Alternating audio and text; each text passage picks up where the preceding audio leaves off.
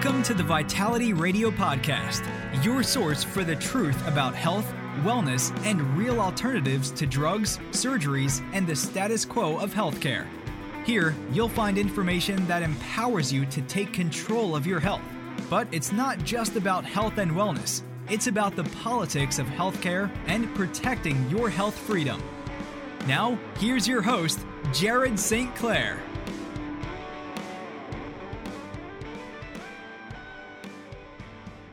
Hello and welcome to Vitality Radio. I'm your host each and every week. My name is Jared St. Clair, and I'm excited to bring to you this episode for a couple of reasons. One is that it is a it's a topic that I've more recently started talking about more on Vitality Radio. And as I've been doing that, I've been looking for some expert voices that I feel can really lend some uh, uh, credibility uh, to what we're talking about and some expertise uh, in this field. And that is the field of women's health, uh, specifically, of course, talking about hormones, uh, the female cycle, menopause, perimenopause, all of those things. And it's kind of an interesting thing. I tend to seek out uh, my guests and uh, try to find the best people that I can find that are willing to spend an hour with me. Uh, this next guest kind of fell into my lap. Uh, it was an interesting uh, event last Friday. I was talking to my good buddy Max Willis, and we were talking about a completely unrelated subject. And he said, Well, I'm going to have this amazing doctor with me next week maybe she could do your show. And I said, well, tell me about her. And he did. And I said, yeah, I'd love to talk to her. So I'd like to welcome to Vitality Radio Dr. Pamela Peeke. Dr. Peeke, welcome to the show. It's so good to have you. Well, I'm just so looking forward to having this conversation with you, Jared. Thanks so much. Absolutely. This is going to be a fun one and I think a really important one. Uh, so, for people that are unfamiliar with your work, uh, let's uh, first get a little bit of background on you, where you come from, and uh, what you've been doing to uh, get to this point in your career. All right. So, um, I'm a physician, I'm an internist, also with critical care uh, training, and I'm a fellow of the American College of Physicians as well as a fellow of the American College of Sports Medicine, where I sit on the board of trustees. So um, I am also a Pew Foundation scholar in nutrition and metabolism. So this all makes me a unicorn, maybe a freak, who knows, um, in the sense that physicians are not taught physical activity, they're not taught nutrition. And so I actually had to go outside once I finished my traditional training to add on all of this. I also have a double master's in public health and public policy from the University of California at Berkeley, which I did before I went to med school. So I tried to fill in a lot of blanks that I saw as gaps in uh, traditional medical care training so that I could literally um, uh, cull together a more integrative approach to medicine and so when when I did this, which was really quite fascinating, I was invited to the National Institutes of Health uh, to become a senior research fellow, uh, looking specifically in one institute, and that's the National Institute of Child Health Human Development, um, at, at stress hormone. And what stress hormone does um, to the human body and this is when we first began to realize what the metabolic syndrome was, and we helped put some of those pieces together. While I was at the in National Institutes of Health, I got a knock on the door from a brand new entity on campus. It was called the Office of Alternative Medicine. And they'd heard about my work and stress, and they said, Come on down. Can you also help us begin to go through research on this on all of these elements of integrative um, health and that included nutrition in a big way. Um, and so i said of course raise my hand to that one real quickly. And uh, because of that uh, i was thrown into an incredibly new emerging field which now today is integrative medicine uh, and what an honor it was to be there. While I was there, the Office of Women's Health was established, and this is where the famous study um, that was done back in 2002 um, emerged, and that was on hormonal replacement therapy. And uh, there were many flaws with the original study, uh, and unfortunately, it put the fear of the Lord in um, every single woman when they heard that there may be an increased risk uh, in cardiovascular uh, disease as well as cancer. And so women just fell off, you know, hormonal replacement therapy and were left out there in the desert trying to figure out a way to navigate through um, uh, the phases of perimenopause, menopause, and beyond. So um, there's there's something to be said, Jared, about being in the right place at the right time because I had quite an adventure. And subsequent to that, of course, um, I've continued um, my work in this field at multiple levels. Um, uh, as a uh, assistant professor of medicine at the University of Maryland and also one of the thought leaders in the Institute of Coaching at Harvard University. Um, and as well, working with industry, everything from medical device um, to nutrition um, to look at ways of being able to navigate not just one phase, um, one stage of a woman's, you know, uh, entire hormonal journey, but all of them from the moment she has menstruation until she's uh, right around the age of 40, when all of a sudden she has um, wonky periods as she begins to wean off the master hormones, uh, and then finally hitting menopause, classically in the USA, around the age of 52. And then that wild time post menopause, which can, you know, I mean, if a woman's going to be living in this in the in the USA to about the age of 88, and she stopped having her menstrual cycle at the age of 52, that's a whole lot of years for postmenopause. What's going on with you during that time? Right. You know, so it's a long journey, Jared. And I'd like to see it as a holistic journey, looking at all of these different um, stages as a piece of a journey, not all cut up into, you know, just crisis management when something comes up. Does that make sense? It makes plenty of sense. And frankly, you know, coming from my chair, you know, as a guy who's 51 years old, who grew up in a health food store, started selling vitamins when I was a little boy, and has always had a, a healthy, uh, you know, belief in the holistic approach to health, uh, and has I, I've seen this gap, like this Grand Canyon between alternative health and natural health, uh, you know, uh, practices and pharmaceutical medicine, allopathic medicine, and things like that. And for years, many of us have been saying, "Hey, can we not just take the best of both worlds and put these things together and really?" Get everything that we need from the various sources as opposed to it, it feels like it's a battle between pharma and uh, and people you know selling supplements or talking about natural health so when I first heard about the the Office of Natural or of Alternative Medicine, I thought, what? The NIH is doing that? I thought that, that kind of blew my mind, frankly.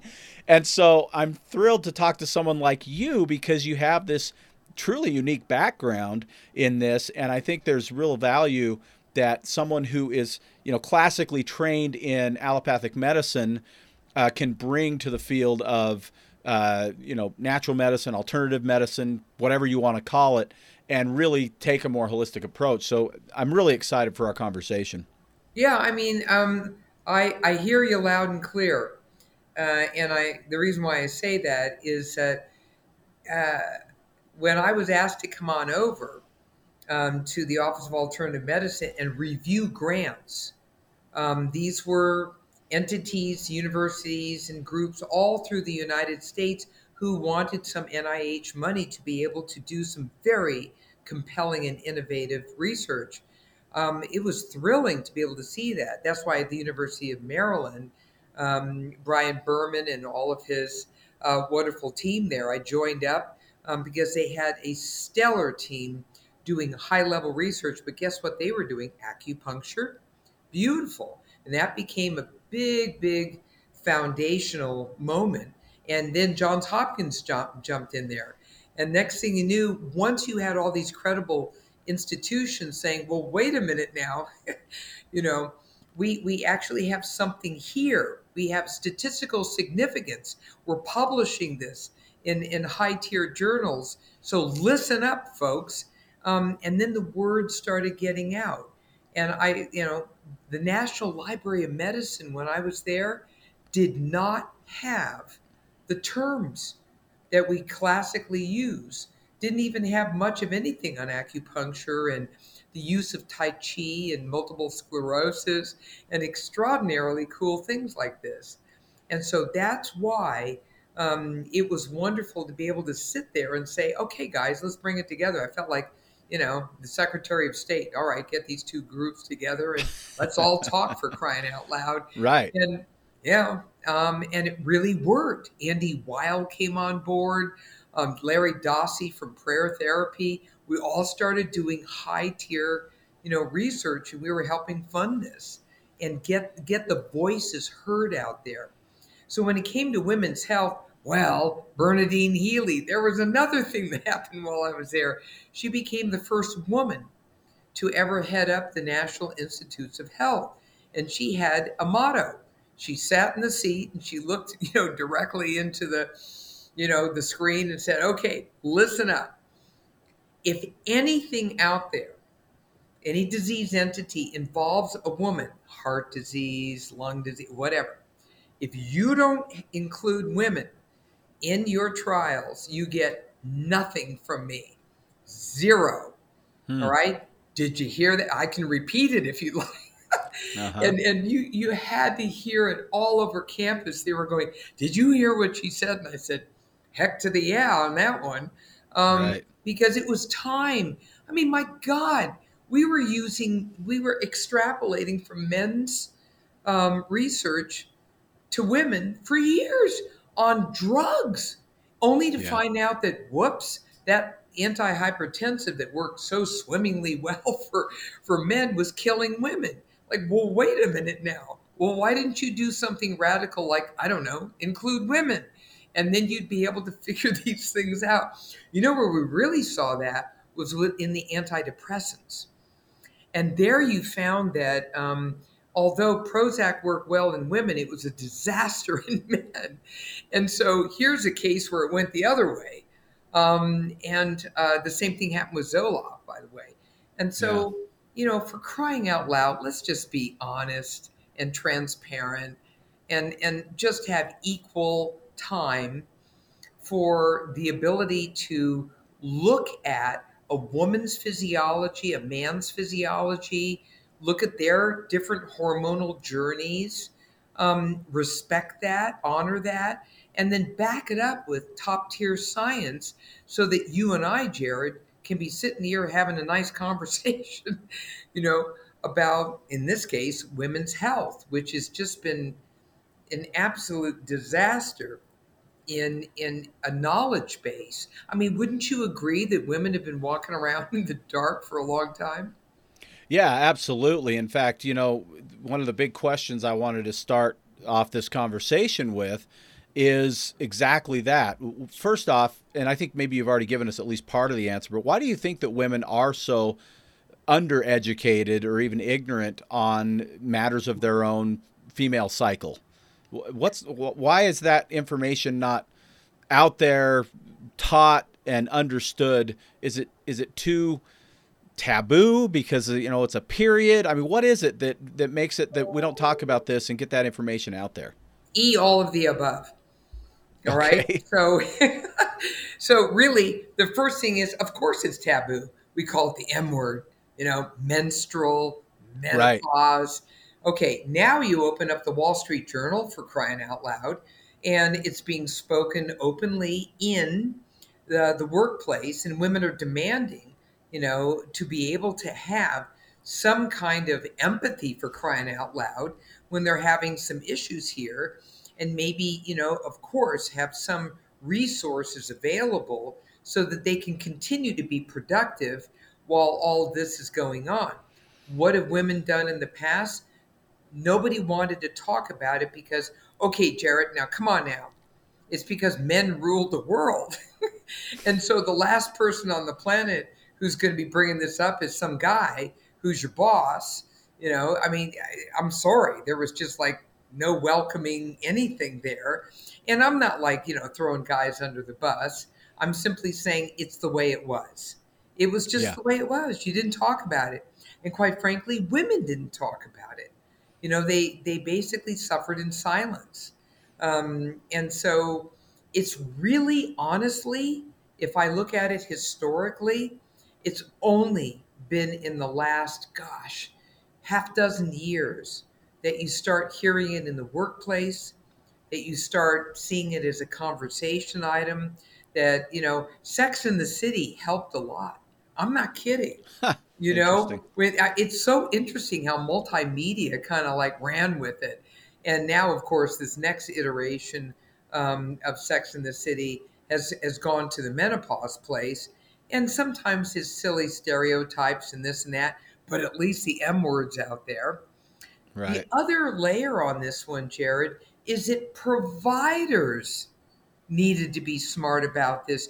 Do you know that providers were not given much of any information about, you know, uh, perimenopause, menopause, and beyond? But when it came to menstruation, it's the same thing. You know, it was just cookie cutter. Everything was simple and cookie cutter. Here, here's a birth control pill. Knock yourself out. You know, nothing was really customized. You didn't get that nice half hour talking to your provider as that individual was trying to customize something for you. It was you're in, you're out, where's my, you know, prescription? All right?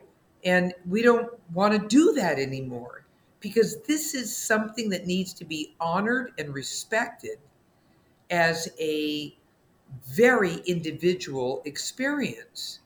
Of yes. course, you know, there are other, you know, th- there is a foundational similarity among all women. I mean, we are going to go through all these phases, but who's really listening to the woman's experience? And are these providers prepared with the appropriate information? Are they getting it through their continuing medical education training? Mm-hmm. Are they getting certifications that say, I now understand what the heck is going on, and I can gift that woman with more information and empower her with that. Otherwise, it's like, you know, how to go with Gwyneth Paltrow. That's all I ever know. it's like you just hit Google and, and you learn yeah. about, you know, women going through these phases. Good for Gwyneth for hitting 50 and finally, you know, getting out there and saying, my God, this is a lot. I'm sweating and I got some funky sleep. And women are like, whoa, she's talking about it. And this is only in the last couple of years. Yeah. So, you know, it's been a dark abyss out there for a long time.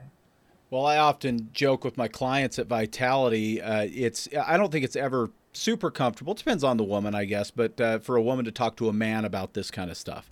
And, you know, sometimes they'll talk to their girlfriends about it, you know, their daughters, whatever. But, uh, you know, I've been talking about I, I, always say poop and periods since I was 14 years old with people, and nobody wants to talk about poop, and nobody wants to talk about periods, and nobody wants to talk about hot flashes and all these different things. But there has been a shift, no doubt. I, have noticed over the last, you know, I, I don't know, maybe the last 10 years anyway, I've seen a kind of a steady comfort level. It was really interesting. I had someone in the store the other day, a mom and a daughter. The daughter was 14 years old and she was having some issues with her period and I asked her a question, and I'm a 50 year old guy talking to a 14 year old girl about her period, and she had no qualms at all. She just said, "Yeah, this is what it's like," and she said, "You know," and she explained the the heaviness, and she explained how long it lasts, and all this stuff with no embarrassment, no red cheeks, none of this kind of stuff. And I thought, this is great. Like this is the way this stuff should be talked about because this is just natural health and it's a normal thing and it shouldn't be taboo at all. So that's I'm so happy to see that on your end of the spectrum that you're seeing the same kind of thing that there's a, a much much more open conversation about this because my experience for all the years that i've done this has very much been that it does feel like a topic that you, you don't talk about this in public right? This is something you talk about behind closed doors with maybe your doctor, you know, maybe your husband or something like that. But beyond that, we're not talking about that. But this needs yeah, but then we got about. men talking about Viagra and right. all their little issues, and women are like, "Well, well wait a minute, what about me?" Um, and back and forth. You know, there was obviously this this wasn't equal. Um, you know, in a big way. So I have to tell you something interesting when you say that. You know, do we talk about hot flashes or whatever? And and what man wants to talk about it? Well, guess what? I got a news flash for you and that is men have hot flashes. And that means that men who have prostate cancer, which is the number one cancer in men outside mm-hmm. of skin cancer, it's the number one out of eight men in the United States will have prostate cancer in their lifetime. Now, the drugs you're put on drive your testosterone down and you are thrown into god awful hot flashes and uh, sleep impairment, your quality of life absolutely plummets.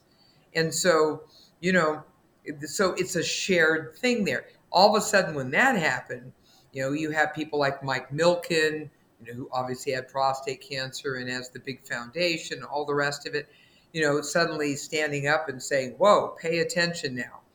And so men have that experience. Women have the experience. We it's a shared experience in so many ways, and it's so interesting in that regard. Yeah, and I, am glad that it's coming out into much more of a, a you know comfortable topic to to hear about, to talk about, and that kind of thing. And of course, that's why we're here today is to talk more about it. So, with the lack of education and the kind of in the closet nature of some of these conversations uh, that uh, we've had for for so many years, what do you think women might be the the most uneducated about when it comes to their cycle? What what do they need to know that most women maybe don't know from your experience? Now, do you mean cycle or do you mean the, the which journey? Um, when the, they're menstruating, when they're going through perimenopause, when they're what? during menstruation. We'll start there. Okay. Most women have no clue as to what's going on. They just know that it's kind of 28 days. Right. Kind of. You know, mm-hmm. somehow that's stuck. It's sort of like, you know, drug addiction rehab, 28 days, you know, 30 days. It just sticks. But that's, there's just huge gaps in knowledge. So the first five days of a cycle are the menses phase. That's when you classically, you know, will menstruate when you bleed. Okay. Day six to 14 is the follicular phase. What goes on there? That's when the egg matures. So the egg is maturing in the ovarian follicle, and the uterine lining is preparing to receive a fertilized egg, and that's called an embryo. Mm-hmm. Okay. So most women kind of get days one through five fairly well, and the rest of it is sort of like, well, I don't know, something's happening in between. Yeah, right? I think that's exactly right. Right. And then day 14 is ovulation, and that's the ovary releasing the egg. Right. So it releases the egg, which can be fertilized. You know, so she's very fertile at this point, you know, um, by a man's sperm, if if that happens to be present. And then if that doesn't happen, then the uterine lining is shed, you know, because nothing happened. Um, and that's where you start the bleeding cycle all over again. Does that make mm-hmm. sense? Yeah.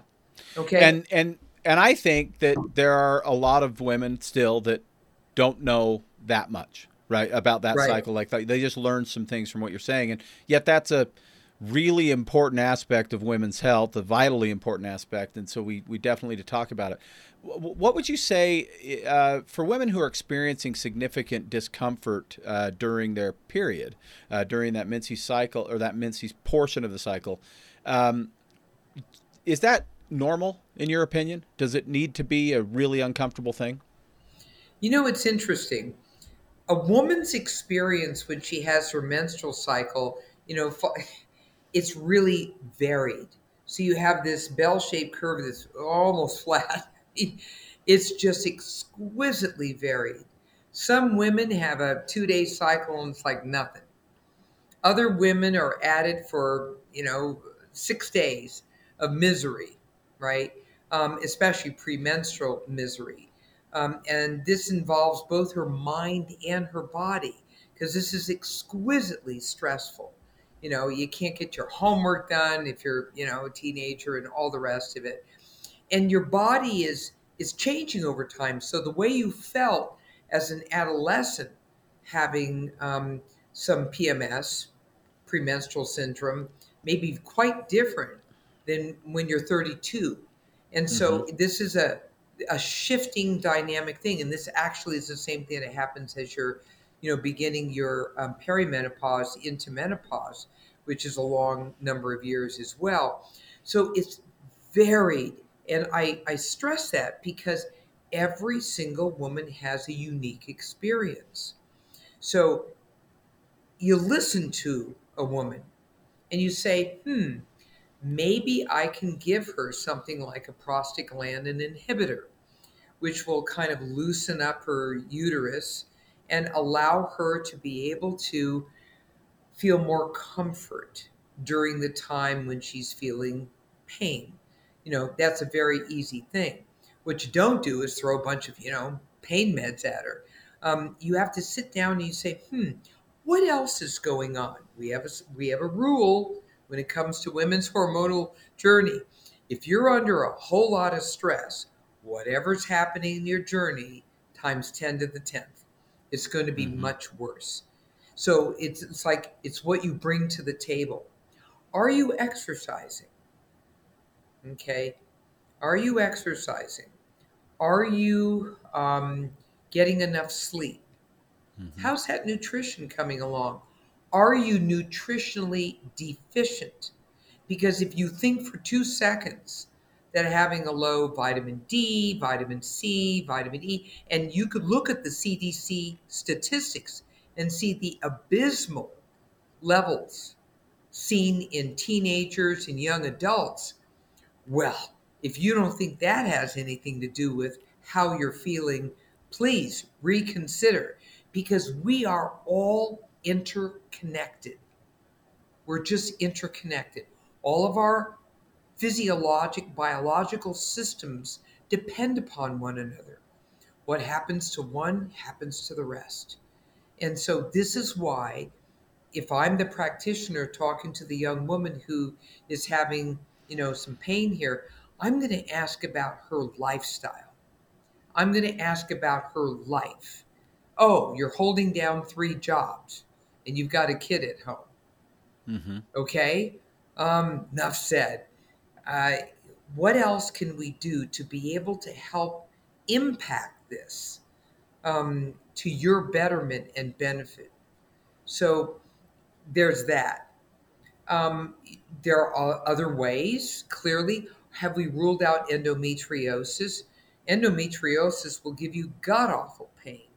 Yeah. And you know, you have to be able to go through an appropriate workup and make certain someone is being quite thorough with you. Um, what else is going on? It's an inflammatory process that's hurting you. That's what you're actually feeling. You know, is it that it's all done in one day? I was one of those girls you know, it was like I had one real special day. Don't get near me. you know? and after that, I was cool. So what I would do, and also I would sort of lean into it. I would say, I eat really strange things during that time. I was a licorice girl. So I kept around what I called my PMS jar. It was filled with all kinds of really high level licorice. I would eat the damn licorice. Why was I eating it? Who knew? But it felt good. And then the day after, I didn't want it anymore.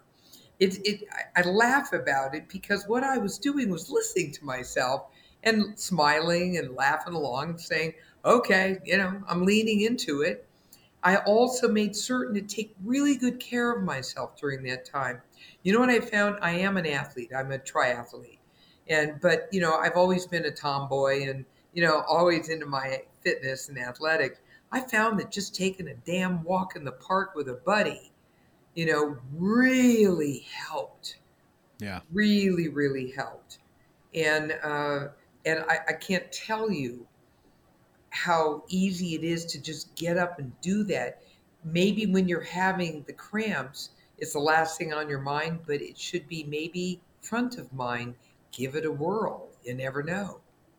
Yeah.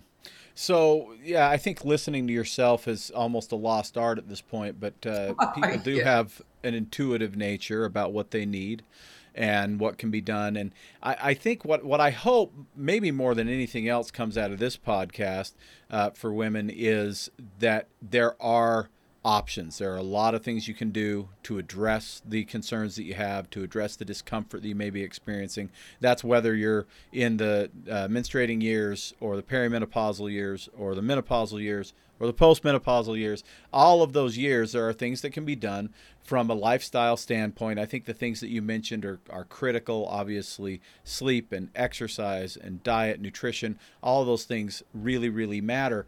So, in terms of um, questions that I get at Vitality Nutrition, one of the things that I have found for sure I seem to get the very most questions about is the what you I guess could call the in between in between stage, that perimenopausal stage, where women have at least sort of understood how to deal with whatever's going on uh, up until that point, and then when things start to get a little wonky and the period isn't what it used to be, and it, it's less, it's more erratic, and it doesn't look like it's ever looked, it doesn't feel like it's ever felt, and then the dreaded weight gain that often uh, occurs with that, and and uh, the hot flash symptoms and and shifts in mood and all these different things. I feel like I get more people asking about that than anything else from you know birth to death when it comes to women's health.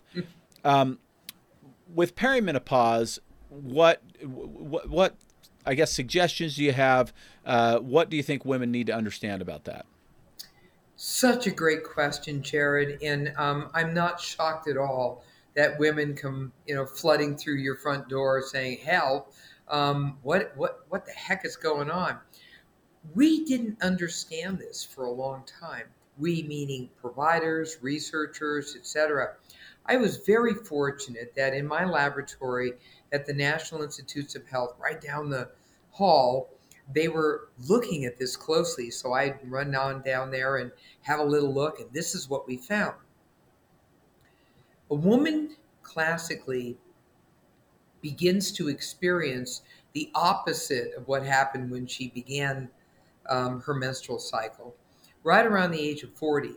So, what happens before you start having a menstrual cycle, you're whatever age 12 or you know however it Mhm. works out is that there's this silent buildup okay? And then one day boom you have a menstrual cycle.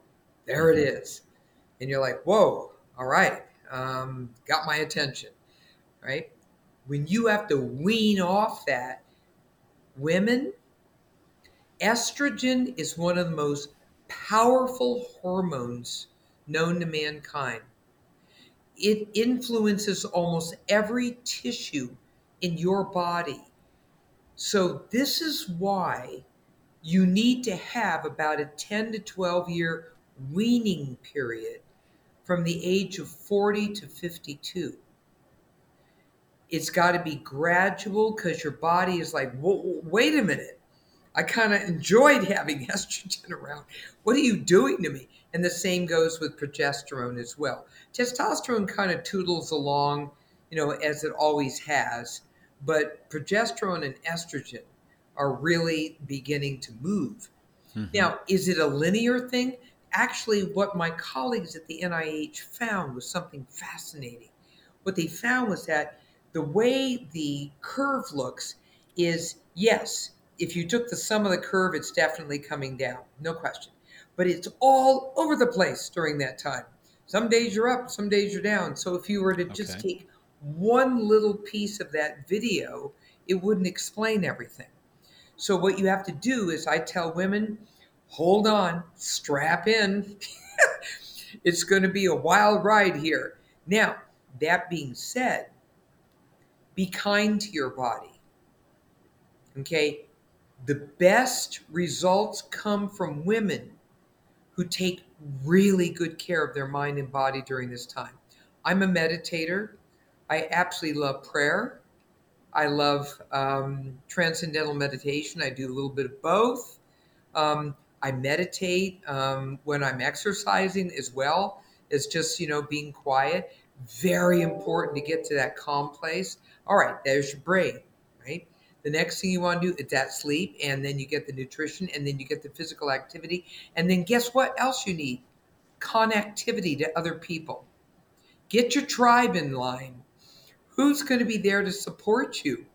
Because you need that during this time. You know, that empathetic ear when you're like, oh, you know, I'm having that day and, mm-hmm. and whatever. Now, here's something I'm going to gift everyone with, including you, Jared, because there's brand new, hot off the press information about what actually occurs during perimenopause when it comes to um, mood. Many women, uh, albeit the grand majority of women, begin to experience anxiety. Anxiety is the harbinger of menopause. So, what's happening is the first thing you feel is anxiety, and the anxiety can be very disturbing. It's like you're just sitting there in the middle of a boardroom, and all of a sudden, whoa, you just get this flood of anxiety, almost panic. Many women have panic attacks during this time. They think they're losing their mind. Women, you are not. What's happening is is really interesting. Estrogen's best friend you know, is is uh, adrenaline, norepinephrine, and, and estrogen and glucocorticoids, stress hormone. They all hang out together, and so when estrogen begins to have wonkiness to it, it disrupts stress hormone, which is cortisol, as well as norepinephrine. And it gives rise to a feeling of anxiety and panic. And this can happen at any time. So that's fascinating. So, no, you're not losing your mind.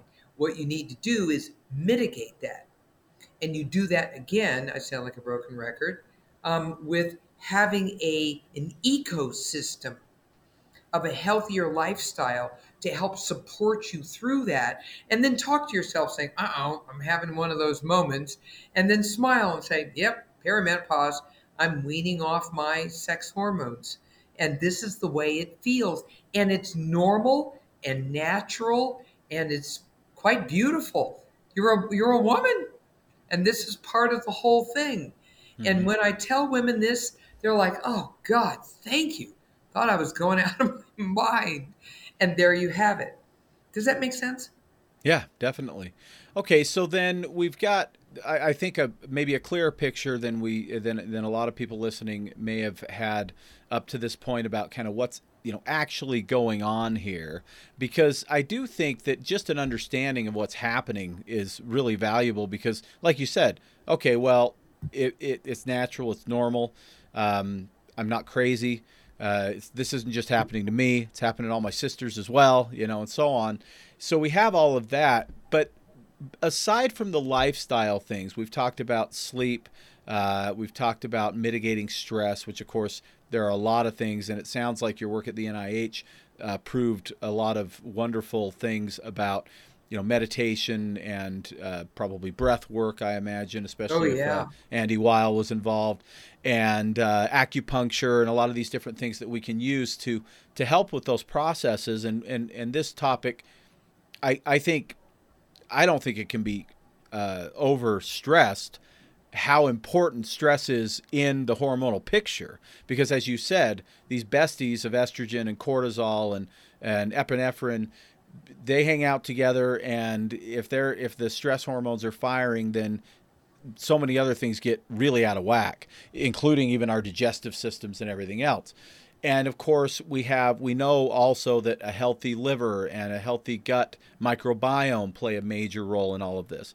Uh, so, what what do you believe because we, we can't address every individual woman and their individual need here. You already said that the bell curve is almost flat in terms of the uh, way that women experience this stuff. Um, but there are some consistent things. We've talked about a lot of the lifestyle things. What have you learned about nutrition uh, and supplementation and those types of things in your in your work uh, to try and help women uh, get on top of the symptomology that they're experiencing? One of the things I found is that, um, and and this has really been, um, you know, amazing um, as a as a physician and a researcher who's been working with women for decades now. Women shame and blame themselves if they can't get those five perfect fruits and vegetables a day, uh-huh. and if they can't cook absolutely everything by hand and all the rest of it, they feel terrible because they're like, I'm supposed to do this. I'm, you know, did I get all my greens in? Am I, you know, while I'm also caregiving everyone and his brother and sister, and I'm also working and I've got an incredible career and all the rest of it. So I think one of the things that I'm an absolute firm believer in is filling in those gaps nutritionally. One of the first thing I love is is just something I really recommend is know your vitamin levels. And so I love to be able to have a person just go get their vitamin levels, look at them. And they are oftentimes shocked at, at the finding out their vitamin D is, is 19. And they're, what? Well, you know, and then, well, I thought I got a lot of sun. Well, it's a lot more complex than that, we found out. Mm-hmm. And so, you know, why is vitamin D important? Well, this is why people like yourself, Jared, and, and other knowledgeable people can help explain that. Um, because I'll tell you one thing sadly, the grand majority of providers can't because they didn't have nutrition in medical school or in nursing school or wherever else they came from. Right. God bless them. And but the integrative and functional, you know, practitioners are much more adept at explaining this and going over the entire thing. I mean, you know, you need to know before you leap into this, know your numbers. Isn't that what we do for cholesterol? Or did I miss that part? Right? We got to yeah. know our numbers, you know. You don't know what to treat or to deal with if you don't first know thyself. So do a little U 101 on this one, right? Then the next thing is, you know, find a knowledgeable person who can sit down with you and, and look at those numbers and listen to your story and know that you're a woman coursing through perimenopause. So the first thing is absolutely a multivite, hands okay. down. You know, I, you got to cover yourself. Ladies, quit blaming yourself when you have days when you've had one meal because you're so tired your teeth hurt. Um, look, it happens. It's our crazy world today. So you've got to fill in those blanks. Um, vitamin D, I'm a nutcase about because mm-hmm. it is an anti neoplastin, meaning that it is so powerful um, in cancer prevention, and it is absolutely so powerful in so many other biochemical reactions. Without vitamin D, how are you going to absorb calcium? You know, so how about that bone health of yours? Um, right. Yes, that's right. You're losing bone from the age of 30 on. Your bone mineral content decreases. The more physically active you are, especially with a lot of pounding stuff like, you know, walking heavily, hiking, running, jogging, you know, jumping, doing things like that, then you're going to mitigate a lot of that, but you still will lose bone mineral content. So if you don't get your, your vitamin D, right? That's just one example of, you know, how Im- important this is. And you have your multivite on board. You also have herbals that are extremely important, you know, and you have minerals. I'm an absolute, oh my gosh, I cannot tell you how many women who say, I can't sleep, and uh, anxiety and all the rest of it. Yeah, how about magnesium? Yep. Right? How about magnesium? And then I tell them to take their magnesium, and they wake up the next morning saying, for the first time, I did not wake up. That that um, that uh, restlessness at nighttime Mm-hmm. that makes you wake up at two in the morning and back and forth, which is very classic in perimenopause. I mean, magnesium, how simple is that, right? And then, of course, the omegas, very important. You're looking for anti uh, inflammation.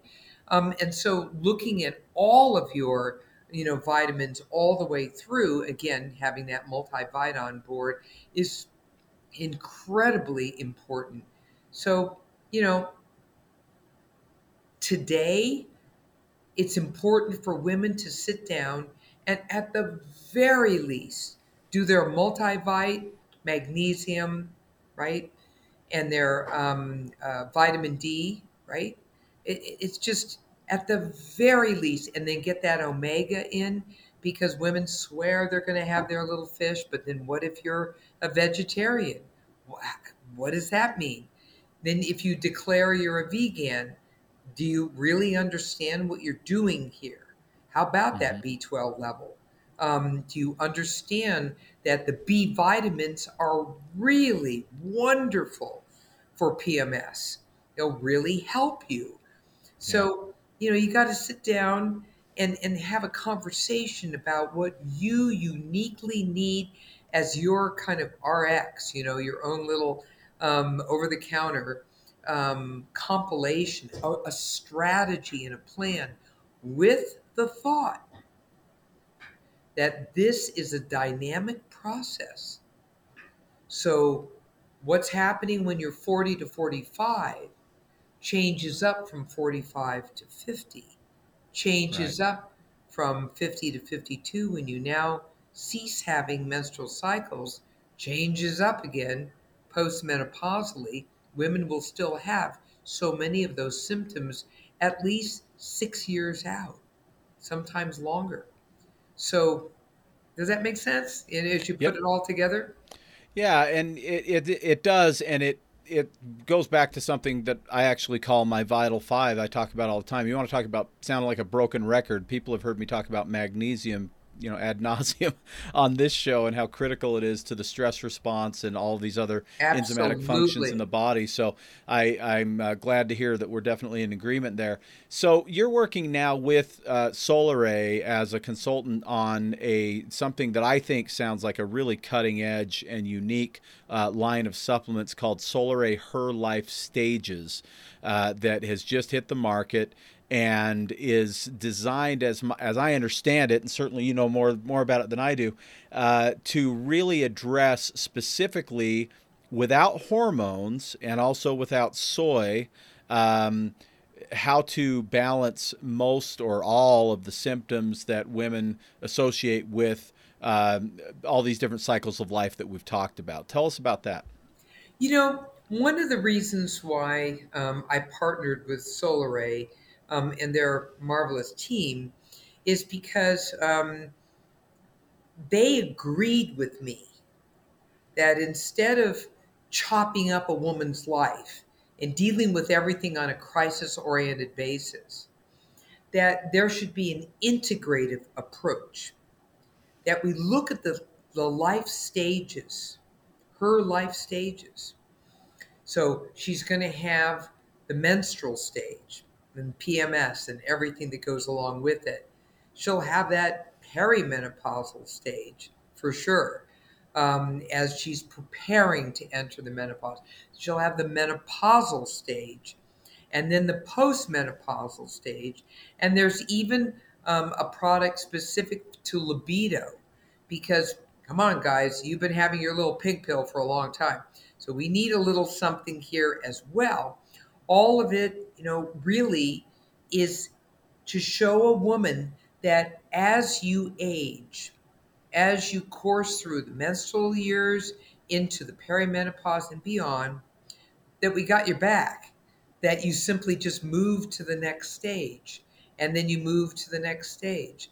And then what all of this does is it helps support the ecosystem you have helped create for yourself with your lifestyle, with your provider, however you're doing that. If you just happen to be on menopausal hormonal therapy, which is, by the way, what it's called now, Um, they're moving from hormonal replacement therapy mm-hmm. to menopausal um, hormonal therapy. Okay, and this is lower dose, better tolerated, and um, many women are finding it to be quite helpful. But at the same time, does it do absolutely everything? Nothing does everything. You can't right. get you know an answer from everything. So what this this brand does, the Her Life Stages brand does, is it backs you up. It augments. It enhances the benefit that you're getting from all the things you're doing to help yourself during that specific stage. Okay. And so there are supplements that are um, individualized for those different stages of Absolutely. life. Absolutely. Okay. These are herbals and and you know what's really important here is that women need to know instead of running around, you know, and and trying to piece things together, piecemeal, like, well, maybe this will work, maybe this will work. We did the work for you and we put it together in a compilation so that you didn't have to be, you know, buying a mountain of, of supplements. We've mm-hmm. got what you need. And then obviously augmented with your multiple vitamin, you know, and Solaray, of course, has all of that as well. Um, and, you know, come on down to a place that makes women feel welcome um, throughout all of their stages so that we can be there to support you and, and take a lot of the stress off trying to figure out what works best for you. And we, we just ask women to give it a trial because we think that this is really going to help enhance the quality of your life during that stage of your life. Fantastic. Well, I'm really excited for this. Uh, you know, my buddy Max, who introduced us, uh, and I know you you know him as well. Um, I've known this guy for I don't even know how many years. Uh, we're both old men now, but uh, and we were younger when we first met. But one of the things that I've always admired about Max, who is one of the one of the minds behind these formulations as well, is the integrity with which he formulates. He he always digs into the research uh, very deeply. He wants to find the best uh, the best combinations of things that also won't yield a uh, you know a negative side effect or any of this kind of thing that is supportive of the body. And so I, I really do look forward to uh, seeing what happens with these formulas and how women respond uh, to them for sure we're running out of time here. We have just a couple of minutes left. So I want to uh, give you the last word. But I will say this I want to reiterate this before we, we end the show today. I think that Dr. Peeke and I are very much uh, on the same page about this one thing in particular, and that is that there is not a thing that does all the things. And this is your body we're talking about it is your hormonal uh, cycles the stages that a woman goes through um, throughout her life and it you can't fix it with something in a pill bottle. You can't fix it with a pill from the doctor. You can't fix it with exercise. You can't fix it with diet, but you can fix it. You can balance it. You can get to the point where you have a significantly more comfortable time if you look at the various areas of your life, the ecosystem, as you called it, Dr. Peeke, and look at your stress, look at your sleep, look at your diet, look at your nutrition levels, consult with people who uh, who you who, who, you trust that can help you understand some of these things. Continue to get educated on shows like uh, Vitality Radio. Uh, Dr. Peeke actually has a, a very popular podcast called Her, I believe is what it's called, uh, that we'll link to in the show description. And recognize that this is not a one size fits all thing, but that if you do if you hit all the various areas, you put the focus in the places that they need to be, none of this is insurmountable. You can find balance if you're willing to take that bird's eye view, look at what's going on in your life, and address some of the things that are out of balance. You can find balance with your hormones as well. Dr. Peeke, what else would you like to say before I let you go? Ladies, our time is now. You know, this is a, a critical time in history when women are finally having a voice, both as providers um, and also as uh, consumers. And it's time to be able to boldly go where no woman has gone before, right? And and speak out loud. You know, say what you need, advocate for yourself, because now is uh, a new time in history when your words are now going to be finally listened to and honored and respected. And also take care of yourself, know yourself. You know, take the time to take very good care of yourself because you are your own best friend and advocate here. You know, and to your point, Jared, I applaud that. And that is the human body is just a piece of the genius of nature. And it is complex and holistic and integrative. Get to know it. It's time for you 101. Absolutely. Couldn't agree more. Dr. Peeke, thank you so much for joining me on Vitality Radio. Uh, this has just been an absolute pleasure. Thank you. It's been great to have you. For those of you listening, uh, I hope that this has provided you with uh, a lot of great information that you need know that there's no way you squeeze all of this stuff into a one hour episode of a podcast. There is a lot of research that you can do. I hope that you feel more empowered to do that, to dig in and know yourself better. And if we can help you at Vitality Nutrition, we would love to do that. You can call us at 801 292 6662. You can pay us a visit in Bountiful at 107 South 500 West, or feel free to jump on our website, vitalitynutrition.com. We have a chat feature there. You can ask questions. You can also browse around and see what we have to offer. We would love to help you advance your health and uh, feel your best level of vitality. That's why I do this show. I'm Jared St. Clair, and this has been Vitality Radio.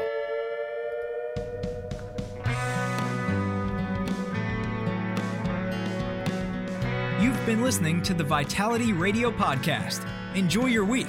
In the meantime, Jared will be feverishly searching for the latest nutrition info to educate you on and wading into mounds of propaganda to help steer you through it. Vitality Radio is researched and written by Jared St. Clair. Our awesome music is by Brian Bob Young. Support Vitality Radio by subscribing and giving us a five star review on Apple Podcasts, YouTube, or your favorite podcast source. Don't forget to follow us at Vitality Radio on Instagram, Twitter, and Facebook please let us know your thoughts about this episode by using the hashtag Vitality Radio Podcast. And if you like what you hear, go tell somebody with a share, a screenshot, or an airdrop. Thank you.